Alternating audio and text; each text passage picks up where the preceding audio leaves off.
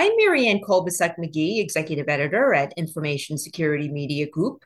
Today I'm speaking with Zach Martin, who is Senior Advisor at law firm Venable and lead author of a new Health Information Sharing and Analysis Center white paper examining zero trust in healthcare. So, Zach, as you examined zero trust in healthcare, what were some of the unique challenges that healthcare entities face in implementing zero trust, including compared with organizations in other sectors, and why?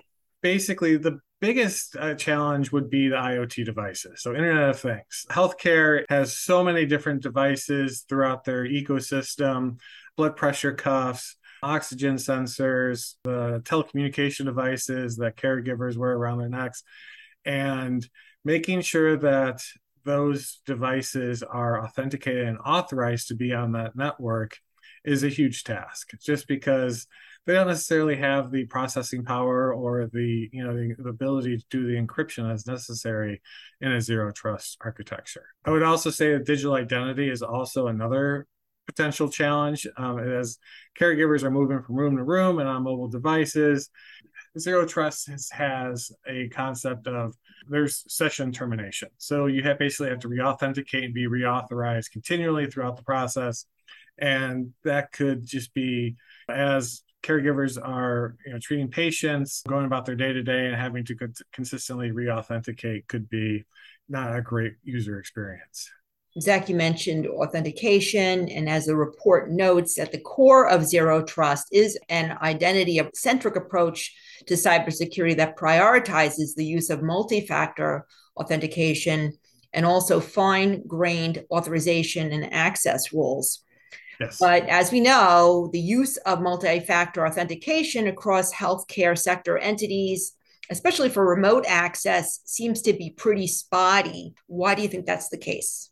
Part of the reason multi-factor authentication is challenging like uh, for remote access it's a matter of getting the different technologies out to people and make not all multi-factor authentication is created equal. So like sms otp is fairly easily phishable and you, know, you should be looking at something that has a little bit more heft to it push based mfa at a minimum but uh, if you could get some keys out there that that is even preferable to that. But in the actual healthcare environment the challenge is how do you reauthorize? Like people, you can't biometrics is not a great modality because people are wearing gloves, people are wearing masks. It's hard to to do that kind of authentication in, in the healthcare environment. And then having somebody pull out a mobile phone to authenticate to a different device, it's it's not a great user experience, and you need to figure out a, a better way to do that there are all sorts of risk-based authentication measures that are that are coming to light which can help on this where it basically it's looking at where are you coming in from what's your ip address what's your geolocation what device are you coming in from what's the serial number of that device what operating system is it using and it takes all of those attributes and it creates a risk score that can be used to basically enable authentication authorization to make sure you are who you say you are. Zach what about fine grained authorization and access rules, how do they translate into healthcare settings and what are the obstacles with that? Well, again, the, the obstacles here are you just you need to reevaluate just because someone's a nurse on the cardio floor, you just can't give them that role and to get access to all those applications. You need to make sure that they only they have access to those specific applications and then the data within those applications. So if they're treating patients in rooms one through five, they don't need to see, they don't necessarily need to see the patient information for the patients in rooms five through 10. So that's something that you need to, so you need to put those roles in place and put that authorization. And some of this has to be dynamic, like on a day to day basis, you don't know who you're coming in, who you're going to be treating. So you just need to make sure that the authorization is accurate and timely and done the right way and it's just it's going to cause a lot of healthcare organizations to have to revamp what they do. Like basically you get a role or two roles or three roles and then you kind of go about what you're doing and, and you know it's this requires a little bit more work on the back end you mentioned timeliness and as we know in certain healthcare environments for instance you know emergency departments hospitals surgery that sort of thing timely access to the information that a clinician needs even with devices and other sort of supplementary systems that clinicians depend upon. Timely information being accessible when needed is very important. What kind of obstacles does that all pose to entities that are trying to navigate into zero trust, but how do they kind of reconcile all of this? You basically have to sort of come up with different roles. So you're looking at a big healthcare provider. Like I'm in the Chicago area, so you look at like a a North Shore, which they have clinical settings. You know, I take my kids in to see their pediatrician, and then they have hospital settings. So you would basically just need to set up the different role based on where someone is or how they're being treated, like where they are. So if you're in an exam room at the clinician's office, it's one thing. But then if you're walking around with a tablet or a cart on wheels in a hospital setting, it's a different group of settings.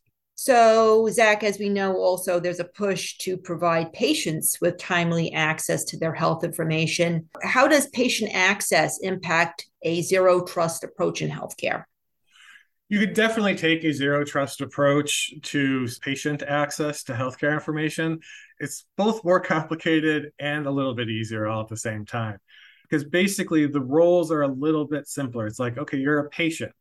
But what you need to put in place is what, as, as I mentioned before, is that kind of that risk engine, that, that constant authorization. It's like, I'm logging in. You need to implement multi factor authentication, which I don't know how many healthcare providers are doing MFA for patients. I haven't seen that. And then you need to do that risk scoring. So you need to make sure that if I'm logging into my account, that I'm not logging in from Russia or Nigeria, and that I'm not trying, and that the device hasn't been jailbroken, and that the operating system, or it's a device that you've seen before, that you know what's going on with it. So there are challenges to it, but basically there's also the possibility that you know you're coming in, you see the IP addresses coming from Russia, and it's like I don't think this is the right person. You know, they live in the Chicago area. So, but MFA for patient access is not something I've seen a lot. I think that could be complex, especially as a lot of older folks are not necessarily used to MFA, and that could be just a challenge from the user perspective because you got to make these systems user friendly too. And when it comes to patients, there's been a lot of long going debate about a national unique patient identifier, which has basically been banned. How much does the lack of a unique national patient identifier play into some of the challenges that healthcare entities face in terms of patient access? Does that play into that much, do you think? Or even for clinicians accessing their correct records? I don't know if it really plays into patient access as much. I think it would it more impacts the clinician access because if I get wheeled into an emergency room and I have my driver's license on me, and now my name's a little slightly different than John Smith, but if a John Smith gets pulled into an emergency room, you don't know. It's it's difficult to be able to find out who that individual is and whether or not they're diabetic or they're allergic to penicillin or they have any number of other pre-existing conditions that can complicate their care. It's definitely a challenge. So I'll just give a quick preview. One of the other things we are working on for Health ISAC is looking at identity proofing in healthcare as well, and kind of trying to figure out what is the best way for healthcare organizations to do identity proofing to make sure that there are no data breaches, um, that people accessing records are who they say they are, even in a remote virtual environment. And when it comes to identity proofing in healthcare, what are some of the top challenges that you're seeing that you're probably going to be diving into? Well, a lot of it's usability. It's not so much on the provider side necessarily, because at some point, relatively early in a, a person's interactions with a physician, they're coming in in person. So when you come in in person, you're showing a driver's license, you're showing an insurance card, the insurance information is being validated, and there's a very high likelihood you are who you say you are at that point in time. What should be done, and I think some organizations are doing it, is that information should then be populated into the electronic health record so that people that that account has a higher degree of assurance. Where it gets more complicated is with the telehealth visits or like pharmacy or insur- health insurance, you know, making sure that people applying are who they say they are. And knowledge-based verification is still a popular way to do um, identity proofing, which is those are the questions that ask you, you know, what bank holds your mortgage or how much do you still owe on your car. And those are pretty easily fooled at this point in time. So there's a lot of new technology out there. And I'm going to go back again to the risk scoring. Like if somebody's coming in and creating an account and everything looks good, then they should be able to go on their account. And then when they show up, show their driver's license, it's like check another box on the electronic health record and you know confirm they are who they say they are. But multi-factor authentication is another big thing that needs to happen. And so, Zach, you mentioned earlier on about devices, IoT devices, medical devices, mobile devices being one of the obstacles. What can be done in terms of these devices being more embraced in terms of part of this zero trust approach? For instance, is this something that the manufacturers themselves will have to address in terms of some of the controls even to use these devices? It's a combination. So, so manufacturers of devices will have to add the ability that these devices could be authorized and authenticated on networks. So that is a big. If they can't do that, and they have to be identified individually, it's not like okay, there are six phone sensors in the cardio unit operating at this time. It's like no, this is John has this one, Linda has this one, Jeremy has this one. You know, it has to be identified with an, a specific individual, and then it has to be authorized to conduct the transaction. So there is some of that aspect of things on the device side, but then it's also the underlying system that supports it also needs to be able to be able to take that information, consume it, know what to do with it, and then enable the transaction to happen. And finally, Zach, how has the pandemic affected zero trust in healthcare? Has it made things more difficult? Has it changed sort of what's expected? I don't think it's changed anything at all. I, I think that again, zero trust has been around for 10 years, the concept. Uh, it's gaining a lot of popularity now because uh, President Biden's executive order on cybersecurity, um, calling for, for zero trust architecture in federal systems. So, healthcare, I feel, is fairly nascent with zero trust at this point.